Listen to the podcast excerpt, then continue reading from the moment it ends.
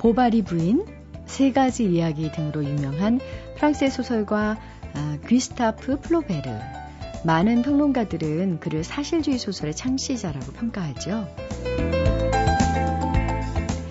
귀스타프 플로베르가 사실주의 소설을 쓸 수 있었던 건 그의 문학관 덕분이기도 했는데요. 그는 작품 속에 작가의 선입견을 넣지 않으려고 노력했고요. 뭐든 철저하게 객관적으로 묘사하려고 애썼다고 합니다. 네, 선입견을 뺀 철저한 객관성. 사실 우리에게도 필요한 능력인데요. 어, 그런데 남의 말을 옮길 때조차 내 생각이 곁들여지곤 하는 걸 보면 있는 그대로 묘사한다는 게 쉬운 일은 아닌 것 같습니다. 안녕하세요. 소리나는 책 라디오 북클럽 김지은입니다.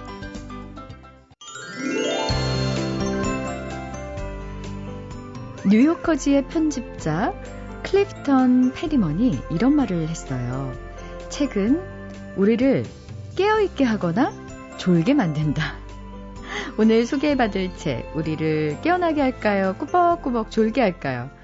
책마을 소식, 오늘도 세종대학교 만화 애니메이션 학과의 한창원 교수님과 함께 합니다. 솔직히, 잠든 책 있죠, 읽다가. 많지 않나요? 많습니다. 네. 네, 일단 안녕하세요. 인사드리고요. 안녕하십니까? 네. 자, 어, 저는 사실 밤에 잘 때 주로 책을 보다 보니까요. 네네. 음, 일부러 두꺼운 책을 좀 고르는 음, 편이에요. 네. 예, 그리고 어, 너무 재미있는 책은 밤에는 사실 안 읽으려고 노력하고 나쁜 있어요. 책입니다. 그책 읽다가 꼴딱 네, 꼴딱 세니까. 네, 꼴딱 세죠. 나쁜 책. 네, 그래서 밤에 잘 때는 졸리는 책 읽어요. 네, 네. 종의 기원 제가 아주 몇 년 동안 취침용으로 야 근데 끝까지 읽게 되더라고요 네. 결국은 아, 짜라투스트란 이렇게 네, 이런 책도 그렇습니다 읽으면요 10페이지를 못 넘깁니다 니체 참 그렇습니다 네. 자 오늘은 어떤 책일까요? 오늘은 저도 읽다가 깜짝 놀랐던 책입니다. 네. 혼자 살다 혼자 죽는 사회라는 부제를 갖고 있는 무연 사회. 그러니까 무연고. 그렇습니다. 뭐 이럴 때 무연인가요? 예. 어머, 무연 사회. 이게 무연사가 먼저 나오죠. 무연사. 연고가 없이 죽어가는 사람들. 이런 사람들이 너무너무 늘어나고 있다는 얘기입니다. 일본 이야기입니다. 고령화, 저출산 개인주의가 초래한 일본인의 인연을 잃은 죽음. 그래서 NHK가 특집 방송으로 무연 사회라는 다큐를 찍습니다. 그 다큐 이야기가 책 한 권도 나왔습니다. 그게 무연 사회입니다. 사회 안전망이 구멍났다는 것이죠. 그렇게 사회 안전망이 잘 갖춰졌다고 알려진 일본조차도 무연사가 그렇게 늘어나고 있다는 겁니다. 무연사의 정의는 모든 인간관계가 끊긴 상태에서 혼자서 죽어서 거두어줄 사람이 없는 죽음. 신원 혹은 연고자 확인이 안 되는 이런 죽음이 일본 전국적으로 3만 2천 명에 이른다고 합니다. 무연사가 어느 정도 발생하고 있는지, 왜 이런 일이 일어나고 있는지 NHK 취재진은 일본 전역의 지자체에서 공적 비용으로 화장되고 매장된 시신의 숫자를 조사하면서 철저한 현장 취재를 진행을 합니다. 이 책은 각 파트별로 그렇게 무연사한 사람들의 뒷조사를 하는 겁니다. 어떤 분이셨나, 어떤 사람이었나, 한 사람 한 사람 인생을 되짚는 취재를 하고 있는데요.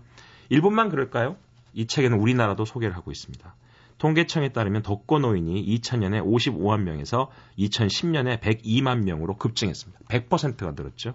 서울의 1인 가구는 최근 30년 동안 10배 이상 증가해서 전체 가구의 비율이 2010년 현재 24.4%랍니다. 1인 가구가요. 그런데 1, 1, 한 명에서 두 명인 이 독립가구 70% 안팎이 60대 이상의 고령자고요. 빈곤 인구의 절반 이상이 1인 아니면 2인 가구에 집중되어 있답니다. 이러다 보니까 우리나라도 결국은 이 무연 사회가 문제 제기하고 있는 사회 안전망에 대해서도 자유롭지 않다. 이렇게 이야기할 수가 있겠습니다. 아, 얼마 전에도 네. 우리나라에 또 60대 그 부부가요. 네. 유서를 남겨놓고 세상을 떠나지 않았습니까? 네. 아무 연고도 없고. 음. 연고는 있었는데 아들이 뭐 이제 와서 음. 찾아가서 무엇 하느냐 음. 이런 대답을 했고 네. 어, 통장에는 달랑 3천 원. 음. 그리고 빳빳한 5만 원짜리 지폐가 이제 어, 몇십 장 있었는데 그거는 이제 장례 비용으로 써달라.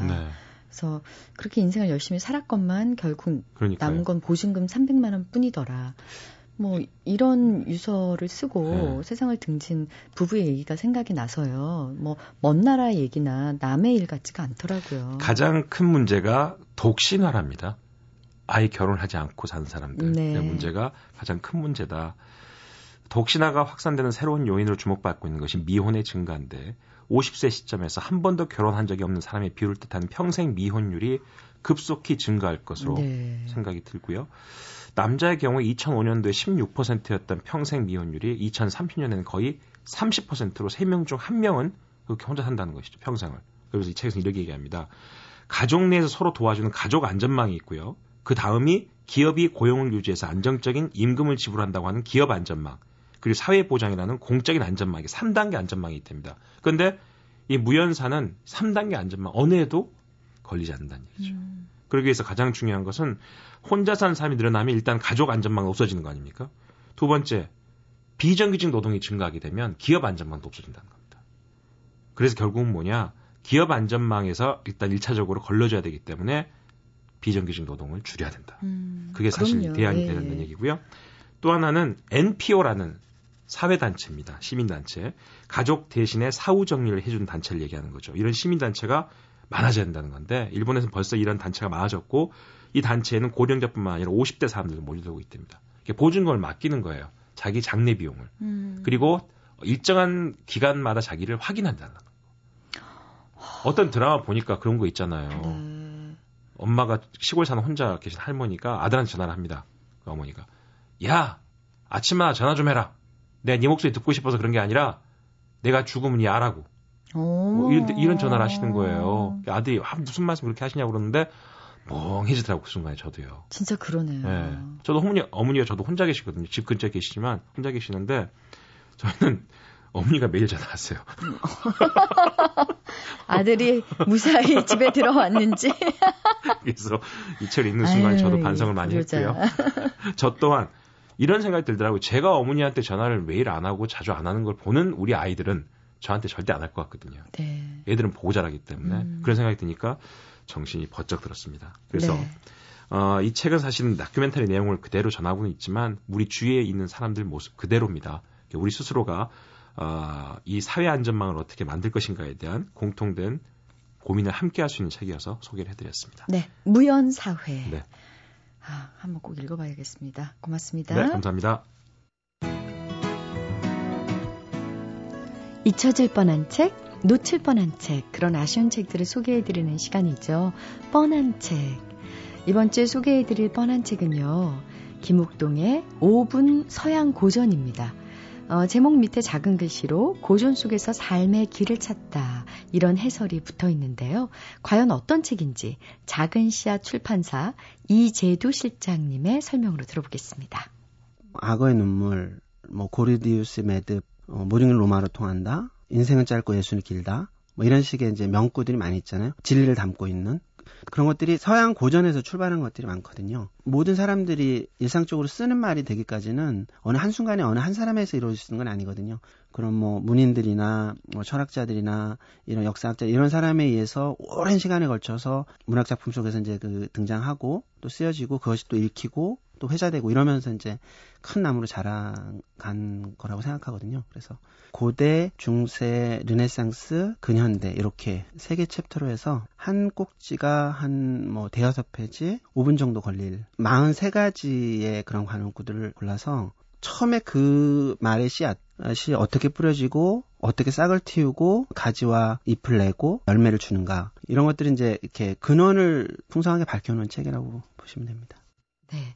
설명만 들으면 5분 서양 고전 참, 어, 유용한 책일 것 같거든요. 왜냐하면 고전에 대해서 저희가 좀 어, 두려움이 있지 않습니까? 어, 처음부터 끝까지 다 읽어야 되고, 어디서부터 어디 시작을 해야 될지도 잘 모르겠고. 근데 5분 서양 고전, 총 43가지 관용구가 있다고 하니까, 어, 40, 어, 셋. 그러니까 43일간 하루 5분씩 투자하면 이 책 한 권을 다 읽을 수 있거든요. 꽤 매력적인 제안인데 출판 연도를 보니까 작년 이맘때 나왔더라고요. 왜 주목받지 못했을까요? 그 이유 이재도 실장의 설명으로 계속 들어보겠습니다. 기시감입니다. 기시감. 보지 않았는데 본 것처럼 느끼는 거거든요. 그러니까 알지 못하는데 안다고 느끼는 거예요. 딱 봤을 때 세부적으로 들어가 보면 보지 않은 거고 모르는 건데도 고전유의 책들도 최근에 사실 많이 나와 있고 어 나 이거 봤어. 나 이거 알아. 이렇게 해서 이제 그런 부분이 있지 않나. 네, 스마트 시대라고 하는데 기술은 발달하지만 원래 갖고 있던 통찰력이나 지혜 같은 것들은 더 사라진다고 보니까 그러니까 심하게 얘기하면 기계화되는 거죠. 그래서 그런 시대일수록 근원적인 통찰력, 지혜 이런 것들이 필요한데 그러려면 사람이 굉장히 분별이 있어야 되고 그 기시감이라는 함정에 빠지면 안 된다고 보거든요. 그랬을 때 이제 결국 잃어버리기 쉬운 통찰력 그걸 찾는데 가장 좋은 방법이 전 제대로 된 책 읽기고 그 중에서도 고전의 힘이 굉장히 중요하다고 생각합니다. 네, 기시감. 처음 오는 곳인데 처음 대하는 장면인데 처음 만나는 사람인데 어디선가 이미 본 것 같은 느낌. 흔히 데지아비라고 하는데요. 이 기시감이 책을 읽을 때도 해당될 수 있다는 거네요. 그렇다면 5분 서양 고전을 어떤 분들이 읽으면 좋을까요? 이재도 실장님, 누가 좋을까요? 고전을 이렇게 잘 차려진 정찬 내지는 만찬이라고 한다면 일종의 이 책은 고전이라는 만찬 정찬을 먹기 전에 숲 같은 그런 책이라고 볼 수도 있고 뿌리에 해당하는 그런 것들만 얘기하는 게 아니라 현 우리가 살고 있는 시대에 어떻게 적용될 수 있는지 이런 것들도 좀 어, 얘기가 많이 되고 있거든요. 그래서 이 책을 좀 읽는 방법을 좀 권해드리면 하루 뭐 5분 아침에 뭐 일어나서 뭐 업무 시작하기 전에 5분 정도 그렇게 한 곡지씩 읽으면서 이렇게 고 이렇게 음미하는 그런 식으로 읽으셔도 좋을 것 같아요. 책을 읽어야겠다라고 느끼는데 엄두가 안 나는 독자들. 고전을 읽고 싶은데 고전을 펼치기만 하면 졸음부터 오고 잡념과 싸움에서 쉽게 쉽게 패배하고 그래서 그 다음 책을 선뜻 못 집어드는 독자들. 편하게 이 책은 어렵지 않거든요. 그런 분들에게 권해드리고 싶습니다. MBC 라디오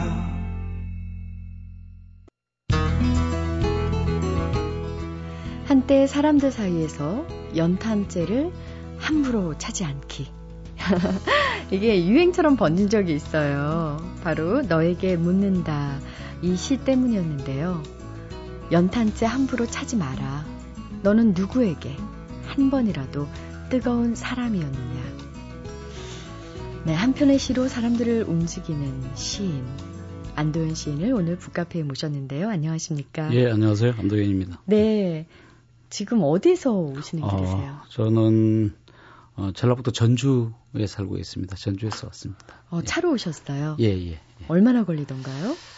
어, 고속버스로 2시간 반? 2시간 반? 예, 예. 근데 이렇게 한번 올라오시면 서울에 좀 며칠 계셔야겠어요?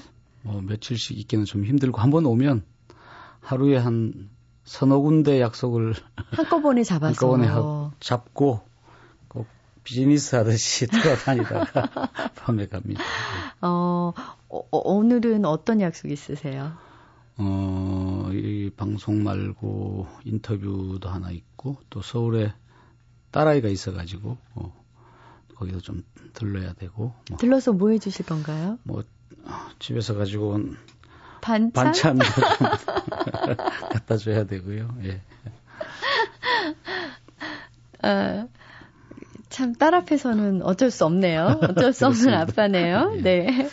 어, 딸이랑은 어떻게 연락하세요? 휴대전화가 없는 걸로 알고 있는데. 음, 그, 그래서 제가 뭐 다 적어 왔습니다. 어, 그, 어, 학교 앞에서, 어, 혼자 사는데, 예, 거기 건물 주소하고 정확하게 적어 와서, 예.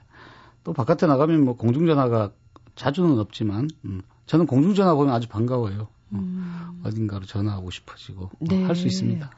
휴대전화 가지고 계시면 하고 싶을 때마다 하실 수 있을 텐데 왜 안 가지고 계시는 거예요? 음, 저도 전에 휴대전화를 몇 년 쓴 적이 있습니다. 그런데 그게 음, 자꾸 이렇게 대화를 대화 사이에 끼어들어 가지고 벨이 예, 울려서 그래서 대화가 자꾸 단절되고 이런 것들이 좀 굉장히 싫었어요. 어, 이제 서울 왔다가 어, 고속버스 타고 내려가면서 밤에 잃어버렸는데, 음, 한 일주일 참으니까 뭐 아주 편해지더라고요. 금단 현상이 이제 일주일 정도 간다는 일주일쯤 되는 것 같아요. 일주일 사이에는 누가 좋은 연락이 올 텐데, 누가 뭐 금송아지 가지고 가라고 연락이 올 텐데, 예. 약간 불안했는데 일주일만 지나니까 아주 편해지고, 네. 어, 지금 그래서 가지고 다니지 않은 지가 한 5, 6년 되는 것 같습니다. 네. 안도현 씨는 굉장히 편하실 것 같은데요. 주변 사람들은 어, 좀 불편하지 않을까요? 물론 그렇죠. 그래서 제가 어, 그런 면에서는 굉장히 이의적인 사람인 것 같은데요. 주변에서 어, 휴대전화 사주겠다는 사람 많습니다. 아마 다 받았으면 한 100개쯤은 될 겁니다. 얼마나 불편했으면. 근데 예를 들어서 그럴 때 있잖아요. 정말 왜 약속이 어긋났을 때. 아, 그럴 때 있습니다. 어, 저도 차를 운전하고 경기도 쪽에 강연을 가는데 6시까지 가야 되는, 되는 거였거든요. 그런데 휴게소에 쉬다가 고속도로로 들어가니까 차가 막, 막 밀리는 거예요. 저녁 시간에. 그래서 제가 겨우, 겨우 도착을 해보니까 8시가 돼 있었어요. 그냥 6시 강연, 약속인데요? 6시 강연 시작인데 아. 끝나는 시간에 도착을 했 어요. 네. 그래도 다행히, 음, 2시간 동안 기다려준 분들이 계셔서 굉장히 미안했지만 참 고맙고 또 그래, 그랬던. 그 몇 분이나 계시던가요? 한 반절 정도는 계셨던 것 같아요. 몇분 어. 정도였는지 기억나세요? 100, 한 50, 50여 명쯤 되는데, 그래서 제가 미안해가지고, 어, 그분들 이름 주소를 일일이 적어 달라고 해서 시집을 나중에 다 보내드린 적이 있습니다. 아, 100시간에 대한, 네. 네, 오랜만에 나온 시집입니다. 거의 5년쯤 된 것 같아요. 예, 그동안 예. 5년이란 이제 발표를 안 하셨기 때문에 독자의 입장에선 정말 그동안 선생님 뭐 하셨어요? 이런 질문이 나올 것 같거든요. 네. 어, 제가 그 좀, 그 네, 어, 아홉 번째 시집하고 열 번째 시집 사이가 좀 길었던 것 같아요. 그 다른 때 같으면 한 2, 3년의 시집을 한 권씩 내왔는데, 이번에는 한 5년 가까이 되죠. 그래서 저한테는 그 뭐라고 열 번째 시집이 이제 북한인데 또 공교롭게도 이 시집에 실린 시를 쓸 때가 어, 이명박 정부 시작하면서부터 끝나갈 무렵에 이제 시집이 나온 것 같아요. 그래서 그 시집을 안 냈을 뿐이지 그 사이에 시를 어떻게 쓸 것인지 아니면 또 시인들은 시집을 새로 낼 때마다 뭔가 이렇게 좀 다른 세계를 보여주고 싶어 하는 그, 어, 어떤 용, 진짜 욕망 같은 게 있습니다. 그래서, 어, 그걸 고민하는데 이번엔 또 유독 시간이 좀 많이 걸렸던 것 같아요. 네. 음, 안 그래도 이번 시집을 이제 쭉 읽다 보니까 그동안 보여주셨던 시와는 좀 사뭇 다른 느낌을 많이 받았습니다. 네. 또 음, 예전 시에 비해서 뭐 개인적인 독자의 아, 입장에서 보자면 여러 번 다시 앞문장으로 가서 읽고 곱씹고 되새김질하고 이런 과정이 좀 반복이 돼서 시집이 사실 늘 그렇지만 소설책보다 얇지 않습니까? 그런데도 불구하고 거의 소설책을 읽을 때처럼 시간이 걸렸어요. 네, 네. 시간이 좀 많이 걸렸는데 지금 또 예를 들면 뭐 사회 현실을 붉은 눈으로 본 시도 있고요. 네. 이게 아까 말씀하신 의도하신 변화인지 아니면 저절로 무르익다 보니 이런 시가 나온 음. 건지 궁금합니다. 글쎄, 글쎄요. 저는 아직 무르익으려면 멀은 것 같고요. 한 두 가지 의도 같은 건 있었습니다. 하나는, 음, 그동안 한 30년 가까이 시를 쓰면서 그 안도현의 시는 음, 쉽고 편하다라는 말을 많이 들어왔거든요. 그래서 그 쉽고 편하다는 말이 안도에는 시를 쉽고 편하게 쓴다라는 말로 이렇게 오해를 불러일으킬 때 좀 어, 약간 괴로움이 있었어요. 그래서 어, 나도 좀 어려운 시도 쓸 줄 안다. 이런 걸 좀 보여줘야 되겠다. 이런 의도가 하나 있었고요. 예. 일단 성공하셨습니다. 네. 예, 금방 반응을 보니까 그런 것 같습니다. 예. 그리고 또 하나는, 어, 이 정부 들어와서 이 어떤 달라진 현실, 어, 뭐, 한 예를 들면, 음, 그 어떤 민주주의의 가치가 제대로 이렇게 그, 어, 살아나지 못하고 있는 점이랄지, 아니면 남북 관계가 전면으로 중단된 점이랄지, 아니면 뭐, 그 4대강 사업을 무리하게 추진하는 거랄지, 그런 것에 대해서, 그런 현실적인 문제에 대해서 옛날과 다른 방식으로 어, 시로 써야 되겠 써보자는 욕심이 좀 컸습니다. 그러니까 옛날과 똑같이 단순히 나는 4대강 사업을 반대하니까 반대한다라고 시에 쓸 수는 없는 노릇이잖아요. 그래서 이걸 어떤 형식의 어떤 언어로 하여튼 그런 그 방법적인 문제들을 좀 음, 생각을 많이 했죠. 음, 그렇다면 어, 그 실린 시 중에서 그런 선생님께서 지금 이제 느끼고 있는 그런 현실을 가장 잘 표현한 시가 어, 제목이 뭘까요? 음, 거의 모든 시가 그렇다고는 할 수 있는데요. 그게 좀 어, 겉으로 많이 드러난 시는 강이라는 제목의 좀 긴 시가 그 시집 뒤쪽에 어, 하나 있고. 네, 89페이지에 있는 이제 강이라는 시가 있죠. 네. 예. 어, 그러니까 그 강은 너무 그 제가 쓰고 싶었던 것을 너무 많이 드러낸 것 같아서 어, 완벽하게 성공했다고는 할 수 없고요. 어.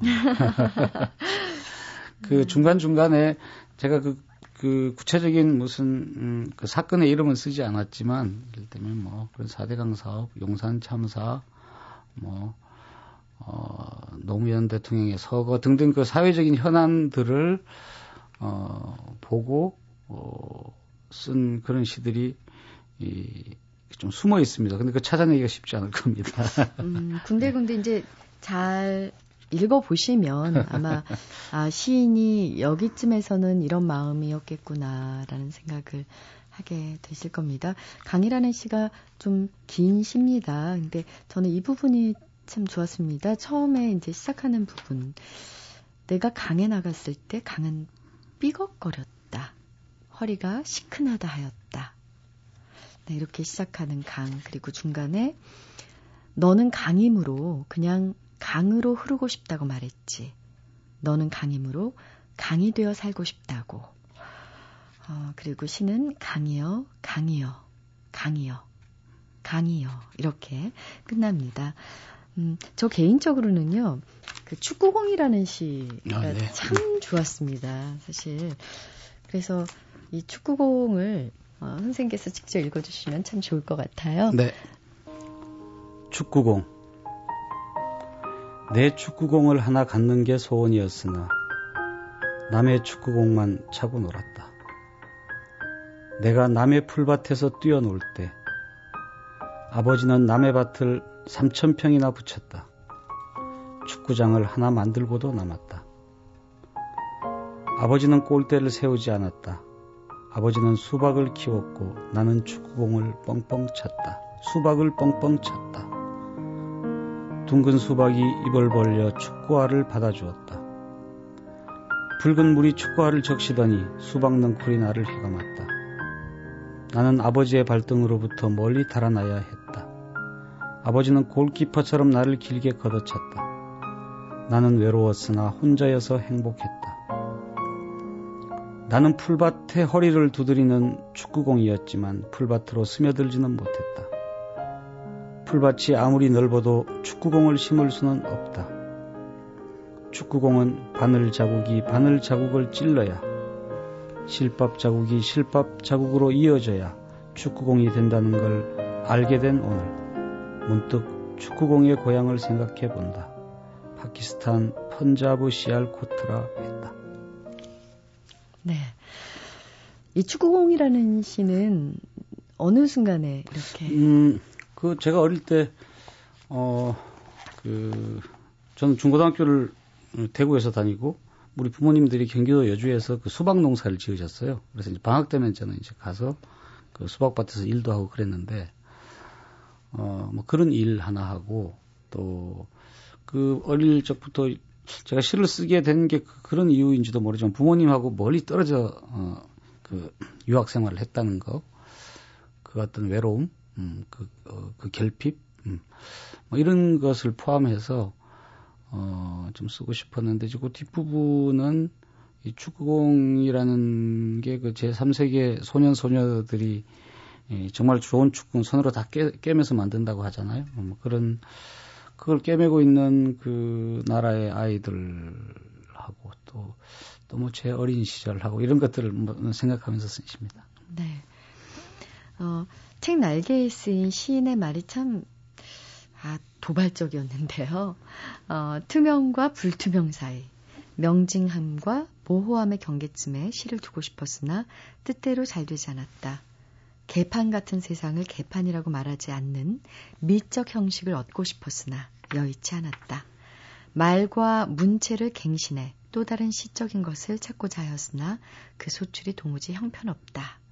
저 들판은 초록인데 나는 붉은 눈으로 운다. 참, 뭐 많은 걸 함축하고 있는 책 날개 글인데요. 그, 이번 시집에 대해서 지인들은 어떤 반응을 보였는지요? 어, 뭐 서문에 쓴 것은 저는 최대한, 음, 겸손한 문장으로 쓰고 싶었는데 너무 겸손하게 쓰니까 또 주변 분들이 이게 너무 건방진 거 아니냐라고 또 어, 너무 겸손이 심하니까 그런 이야기 하나 들었고요. 어, 많이 달라졌다. 그것은 어, 전참 달, 이 전에 비해서 이 시집이 달라졌다라고 듣는 것은 저한테 참 기분 좋은 일이고 제가 의도한 바고 뭐라고 할까 어떤 시적인 전략이 아 먹혀 들어가는구나 속으로 그렇게 생각을 어, 네. 했고요. 그 뭐 좋다는 이야기들을 많이 들었습니다. 네, 제 입으로 말하기 좀 그렇지만. 네. 또 말씀하시네요. 어, 사실 일기라는 또 시도 있지 않습니까? 네. 예, 12페이지였는데요. 요거는 제가 한번 낭독을 해볼까요? 일기라는 시인데요. 일기. 오전에 깡마른 국화꽃, 웃자란 눈썹을 가위로 잘랐다. 오후에는 지난 여름 마루 끝에 다녀간 사슴벌레에게 엽서를 써서 보내고 고장난 감나무를 고쳐주러 온 의원에게 감나무 그늘의 수리도 부탁하였다. 추녀 끝으로 줄지어 스며드는 기러기 73마리까지 세다가 그만두었다. 저녁이 부엌으로 사무치게 왔으나 불빛 죽이고 두어 가지 차내다 밥을 먹었다. 그렇다고 해도 이건 말고 무엇이 더 중요하다는 말인가? 네. 시인의 하루 일상이 그려지는데요. 사실 이거는 제가 얘기를 드려야 될 것 같아요. 이번 시집에 이제 가장 먼저 실린 시입니다. 일기. 어, 이 시는 작년에 문인들이 뽑은 최고시입니다. 예. 뭐. 맞죠? 뭐, 그러, 네, 그렇게 저 들었습니다. 네. 아, 현재, 음, 우석대학교에서 학생들 가르치고 계신데요. 이 일기에서 나타난 이런 원 갈망을 실제로도, 어, 그 하루 일과 중에 강의가 없는 날 조금 보내고 계신지 진짜 시인의 하루가 궁금한데요. 그 학교에 있다 보면 강의가 없는 날이 오히려 더 바쁘더라고요. 약속도 많고 어, 또 미리 어디 뭐 외부 강연이랄지 뭐 인터뷰를 할지 이런 데서 또 응해야 되고 그래서 어, 저는 그 문학 하는 사람은 혼자 있는 시간이 좀 많아야 되거든요. 그 자기 글을 시작하고 마무리하는 것까지 다 책임을 져야 되는 일이기 때문에 그걸 누구하고 상의할 수도 어, 없는 일이고요. 그래서 음, 전주 근교에 제가 전에 음, 전업 생활을 할 때 어, 거의 매일 출근하다시피 한 조그만 집이 하나 있어요. 시골 집인데 어, 이제 뭐 휴일 주말에는 음, 거기 가서 이 시에 나오는 것처럼 흉내만 내는 거죠. 실제 살지는 못하지만 풀, 풀들도 마당에 풀도 좀 뽑고, 예. 뭐 가지가 이렇게 좀 삐쭉 나온 나무들은 가지도 치고 또 손바닥만한 텃밭에 뭐 뭘 좀 심기도 하고 뭐 그런 일들을 하지만 그게 일상은 아닙니다. 네. 일상은 아니지만 가끔. 예. 네, 가끔. 어, 이번에 내신 시의 표제 시 그리고 어, 제목이죠 책에 아, 북항입니다. 북항. 음, 저는 처음에 이제 북항이라 그래서 이게 북쪽으로 나는 항구라는 그냥 쉬운 뜻으로 생각했는데 실제 지명으로도 북항이 있고요. 근데 여러 차례 읽다 보니까 조금 다른 느낌이 듭니다. 일단 독자 여러분들, 우리 청취자 여러분들의 궁금증을 풀어드리기 위해서 우리 안도현 시인께서 직접 북항을 좀 낭독을 해 주시겠습니다. 아, 네. 북항 나는 항구라 하였는데 너는 이별이라 하였다. 나는 물메기와 낙지와 전어를 좋아한다 하였는데 너는 폭설과 소주와 수평선을 좋아한다 하였다. 나는 북항이라 말했는데 너는 북왕이라 발음했다. 북항이든 북왕이든 그냥 좋아서 북항. 한자로 적어본다. 북항. 처음에 나는 왠지 북이라는 글자에 끌렸다. 인생한테 패할 수 있을 것 같았다. 어디로든지 쾌히 달아날 수 있을 것 같았다. 모든 맹서를 저버릴 수 있을 것 같았다. 배신하기 좋은 북한, 불 꺼진 30촉 알정구처럼 어두운 북한, 포구의 어선과 여객선을 골고루 쓸어놓은 북한, 이 해안 도시는 따뜻해서 싫어 싫어야 돌아놓은 북한, 탕하의 눈 밑에 그늘 같은 북한. 겨울이 파도에 입을 대면 칼날처럼 얼음이 해변의 허리에 베겨 빛날 것 같아서 북한 하면 아직 블라디보스토크로 가는 배편이 있을 것 같아서 나를 버린 것은 너였으나 내가 울기 전에 나를 위해 백고동이 대신 울어준 북한 나는 서러워져서 그리운 곳을 북한이라 하였는데 너는 다시는 돌아오지 못한다 하였다. 네. 이렇게 직접 육성으로 들어보니 북쪽으로 난 항구 혹은 지명으로서의 북항이 아니라 이 한자로 북 이게 달아난다, 뭐 배신한다, 뭐 패한다 이런 뜻이 있던데 이 뜻이 조금 더 가미된 북한이 예. 아닐까라는 생각이 예, 뭐 여러 가지 좀 복합적입니다. 그러니까 실제 있는 항구 어, 이름으로서 북항이 있는데 이 북항은 항구에서 중심 항구가 아니라 여기 뭐 표현이 있는 것처럼 돌아 누운 것처럼 음, 있는 그런 항구고요. 인천에도 있고 저기 목포 부산에도 있습니다. 있고 그리고 이 북이라는 글자 가 품고 있는 여러 가지 의미, 이 단지, 단지 방향을 가리키는 게 아니고, 어, 이 달아난다, 패한다, 배신한다 이런 것들이 약간 좀 부정적인 음, 느낌을 주는 말들인데,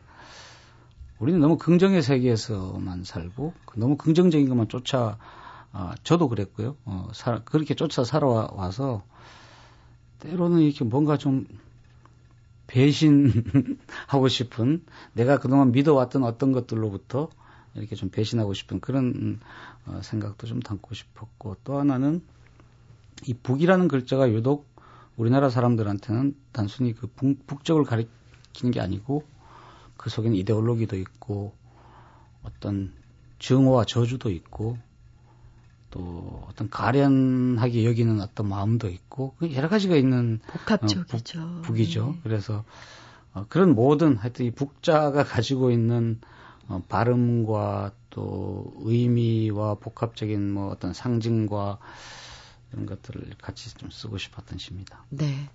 음, 뭐 좀 개인적인 질문이지만 그 패배를 뼈저리게 느껴보신 적 있으십니까? 그래서 제가 이런 시를 쓴 것 같으면 느낀 적이 없어서 어, 저는 대체로 뭐라고 할까요? 그냥 저 자신을 정의한다면 낙관주의자입니다. 그래서 뭐가 잘 안 되더라도 잘 됐다고 치자 뭐 이렇게 생각하는 사람인데 그래서 어, 그래서 시에서라도 좀 크게 패배하고 보고 싶어서. 예. 아, 그러시, 네. 근데 시도 계속 성공이시네요. 이거 어떻게 패배를 안겨드려야 될까 고민이 됩니다. 음, 낙관주의자와 비관주의자 중에 이제 시인들을 보자면 어떤 성향의 분들이 많으세요? 시인들은 대체로 비관주의자들이죠. 어. 어, 저도 이번 시집을 준비하면서 내가 너무 그 아까, 아까 쉽고 편하다는 말을 썼는데 그게 너무 또 낙관주의 쪽으로 너무 그 경도되어 있지 않았을까라는 어, 생각 때문에 이번에 약간 그, 그 시각을 좀 이동 음, 해본 시집 이번 시집이기도 네. 하죠. 근데 또 성공하셨네요. 아, 글쎄 모릅니다. 이번에 아주 재미있는 시가 또 있습니다. 재테크. 이 안대현 선생님은 어떻게 재테크를 할까요? 예. 이것도 어, 선생님의 음성으로 들어보는 게 더 좋을 것 같습니다. 재테크 한평 남짓 얼갈이 배추씨를 뿌렸다. 스무 날이 지나니 한 뼘 크기의 이파리가 몇장 펄럭였다. 바람이 이파리를 흔든 게 아니었다. 애벌레들이 제 맘대로 길을 내고 똥을 싸고 길가에 깃발을 꽂는 통에 슬핏 펄럭이는 것처럼 보였던 것. 동네 노인들이 혀를 차며 약을 좀 하라 했으나 그래야지요 하고는 그만두었다. 한평 남짓 애벌레를 키우기로 작심했던 것. 또 스무 날이 지나 애벌레가 나비가 되면 나는 한평 얼갈이 배추밭의 주인이자 나비의 주인이 되는 것. 그리하여 나비는 머지않아 배추밭 둘레에 허공을 다 차지할 것이고 나비가 날아가는 곳까지가 나비가 울타리를 치고 돌아오는 그 안쪽까지가 모두 내 소유가 되는 것. 시인의 재테크는 이렇게 다르군요. 선생님께서 어, 그 2010년에 발표하신 동시집 냠냠을 읽었을 때도 참 아, 익살스럽다. 선생님 재미있는 분이시다라는 생각이 들었는데 어, 잠깐 이제 소개를 해드리면 주먹밥이라는 시. 아무리 화나도 휘두르지 않아요. 주먹을 쥐고 꾹꾹 참아요. 아무한테나 주먹을 휘두르는 게 아니죠. 어, 근데 이번에는 밥은 같은 밥인데요. 느낌이 전혀 다른 시가 있더라고요. 저녁밥이라는 시인데요. 이 시는 제가 한번 잠깐 낭송을 해드리겠습니다. 어두워지자 저녁은 찬장에서 귀뚜라미 소리를 꺼내 풀어놓기 시작하였다. 귀뚜라미 소리는 고양이 누나를 두 개씩 말갛게 닦아 마루 밑에 달아놓았다. 고양이 눈알에서 펌프질한 차가운 눈물을 받아 쉰 보리밥을 두 그릇이나 말아먹었다.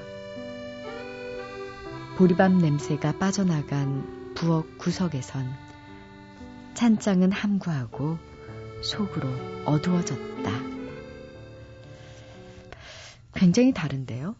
어, 동시는, 예, 동시는 아이들이 읽어야 되는 거니까 저 스스로 아이가 돼서 써야 되고 또 그냥 보통 시는 또 어른의 마음으로 이제 쓰는 거죠. 그래서 동시 쓸 때는 그냥 일반 시를 쓸 때보다 정말 그 저 스스로 참 유쾌해지고 기분이 좋고 그런데 어, 이번 시집에 쓰는 시를 쓸 때는 굉장히 심각하고 어, 그랬습니다.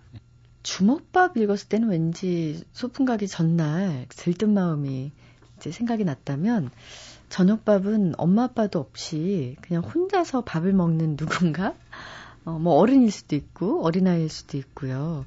뭐 그런 공허함 같은 것들이 느껴지는 그런 시였습니다.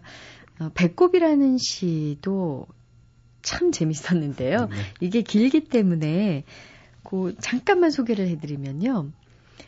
배꼽 몸 바깥으로 나가지도 못했다. 몸 안으로 들어가지도 못했다. 배꼽처럼 살았다. 오늘 신원마을 모정 들어누워 배꼽으로 달려드는 파리를 휘휘 쫓다가 알았다. 내가 배꼽을 달고 있는 게 아니었다. 배꼽 끝에 달린 마대자루가 바로 나였다. 언제까지 배꼽을 파먹으며 삶을 영위할 것인가? 그러니 부디 배꼽을 풀어주자. 배꼽을 풀어주자. 그 저희가 다 배꼽 끝에 매달린 마대자루인 건가요? 사람이 다 그런 거 아닙니까? 어떻게 이런 생각을 하셨어요? 배꼽이 지금 뭐 성인들한테는 배꼽이 중요한 역할을 하는 게 별로 없지 않습니까? 근데 이게 어머니와 이어져 있던 최초의 그 통로인데 이제 그 통로를 이제 끊음으로 해서 그래서 이제 세상으로 이제 나오게 되는 거잖아요. 그래서 어 근데 그 배꼽이 실제 우리 생활하는 별로 역할을 아무 역할도 하지 않는 그 어, 것인데 곰곰 생각해 보니까 아 이게 최초였는데 음. 그 생각 때문에 쓰게 된 시입니다. 근데 배꼽을 풀어주자, 배꼽을 풀어주자. 이건 어떤 의미인가요? 그러니까 우리가 어, 여기 앞에 있듯이 배꼽 끝에 달린 마대자루로 산다는 게 지금 어, 우리 삶에 대한 어떤 뭐 반성 같은 거죠. 어, 어, 식탐과 어, 또뭐 여러 가지 욕망들로 우리 몸이 채워져 있는 자루가 것처럼. 점점 커지죠. 네, 네. 네. 그래서 이 애, 태, 최초의 그 배꼽은 좀 부담스러워할 것 같아요. 우리 몸을 몸 전체를. 음, 네. 무겁지 않게. 저 자신한테 대한 반성입니다. 네. 다른 사람에 비하면 날씬한 마대자루 같으신데요. 등단한 지 28년째라고 알려져 있지만 사실상 엄밀히 따지면 31년째 아니십니까? 1981년에 이제 대구 매일신문 신춘문예에서 이제 낙동강이라는 씨가 당선이 됐잖아요. 그렇죠. 그러면 예. 31년 예. 되셨는데요. 음... 저는 그 31년보다는 28년이라고 말해주는 게 훨씬 좋습니다. 왜요? 그 이게 뭐 술을 늘려봤자 뭐 생기는 것도 어, 없고 어, 그리고 28년이라고 해야 청년 같아요. 좀 뭔가 좀 젊어 보이는 느낌이 있어서요. 예. 그럼 좋습니다. 28년 동안 신인으로 살면서 혹시 아, 상처가 됐던 말, 낙관주의자시지만 신으로 뭐 상처라기보다 음, 저를 어떤 독자들께서 이게 좀 잘못 이해하고 있을 때 예를 들면 안도현은 대중신이다 대놓고 이렇게 말하는 분도 계셨어요. 그래서 시인이 혹은 시집이 어, 대중에게 널리 알려졌다는 표현까지는 제가 받아 접수할 수가 있는데 그냥 대중신이다라고 이렇게 하면 그것은 어, 이 사람은 어 그냥 시를 어떤 상품화하는 어, 삼류신이다 이렇게 딱 들리거든요. 어, 그런 이야기 한 번 들은 적이 있습니다. 그래서 이번에 시를 좀 어렵게 썼습니다. 네. 대중시인이라는 말은요, 시인을 모독하는 게 아니라 대중을 모독하는 발언이기 때문에 신경 쓰지 마십시오. 아, 그렇기도 하겠네요. 그럼요. 예, 예. 음. 대중을 뭘로 보는 겁니까? 이번 시집에서 어, 여러 시들을 다 소개해드리고 싶습니다만 선생님께서 가장 만족스럽고 또 아, 이 시라면 내가 좀 자랑할 수 있겠다 라는 시가 있다면요? 글쎄요. 어... 이, 질, 이 질문에 대한 답은 좀 유보한 걸로 하죠. 다음 시집에 정말 만족스럽고 자랑하고 싶은 시를 쓰겠다. 이런 아, 답으로, 예. 그래요? 그러면 그냥, 네. 어, 알겠습니다. 시인이 또 그렇게, 어, 네, 말씀하시는데 제가 어떻게. 제가 욕심이 좀 많았어요. 네. 네. 자, 그러면, 음, 인생 선배로서 또 시로서는 다 표현하지 못한 그런 말들이 있을 텐데 특히 요즘 청년들에게 해주고 싶은 얘기가 있다면 들어보고 음, 예. 마무리하겠습니다. 네. 저는 20대 때 시를 읽고 공부할 때 내가 시를 가지고 나중에 무엇을 할 수 있을 건가를 생각해 본 적이 별로 없습니다. 그러니까 오로지 그냥 시를 읽고 쓰는 게 그냥 그야말로 다만 좋아서 어, 시로 빠져들었는데 요즘 제가 가르치는 학생들을 보면 내가 시를 써서 나중에 이 시를 활용해서 무엇을 할 수 있을 건가를 생각을 하거든요. 그러면 그 무엇을 하고 싶은 것도 잘 안 되고 시도 잘 안 되는 그런 경우들을 많이 봤습니다. 그래서 어, 좀 젊은 사람들이 머리는 굉장히 냉철해졌는데 가슴이 좀 더 뜨거운 사람들이 됐으면 좋겠다 하는 네. 바람이 있습니다. 오늘 북카페에서는요 일상 예찬에서 현실 발언까지 넓고도 또 깊은 의미의 시를 담은 시집 북항의 저자 안도현 시인과 함께 해봤습니다. 북항이라고 이, 이 발음한 사람 누굴까 궁금해하면서 오늘 인사드리겠습니다. 고맙습니다. 네, 고맙습니다. 우리가 어릴 때는 모든 사람들이 온 세상이 너의 꿈을 조출하고 격려해주지. 그런데 나이가 들어갈수록 어찌된 영문인지 꿈을 찾아가려고 아주 작은 시도라도 할라치면 사람들은 몹시 불쾌해한단 말이야. 네, 에단 호크의 자전적 소설 이토록 뜨거운 순간에 나오는 문장이었는데요. 참 그래요. 음, 어른이 되고 나니까 꿈을 찾아가려는 작은 시도에도 참 방해물이 많은 것 같아요. 어, 지금 라디오 듣고 계신 여러분은 어떤지 궁금합니다. 지금까지 소리나는 책 라디오 북클럽 작가 이윤용, 기술 및 연출의 최석기, 저는 아나운서 김지은이었습니다.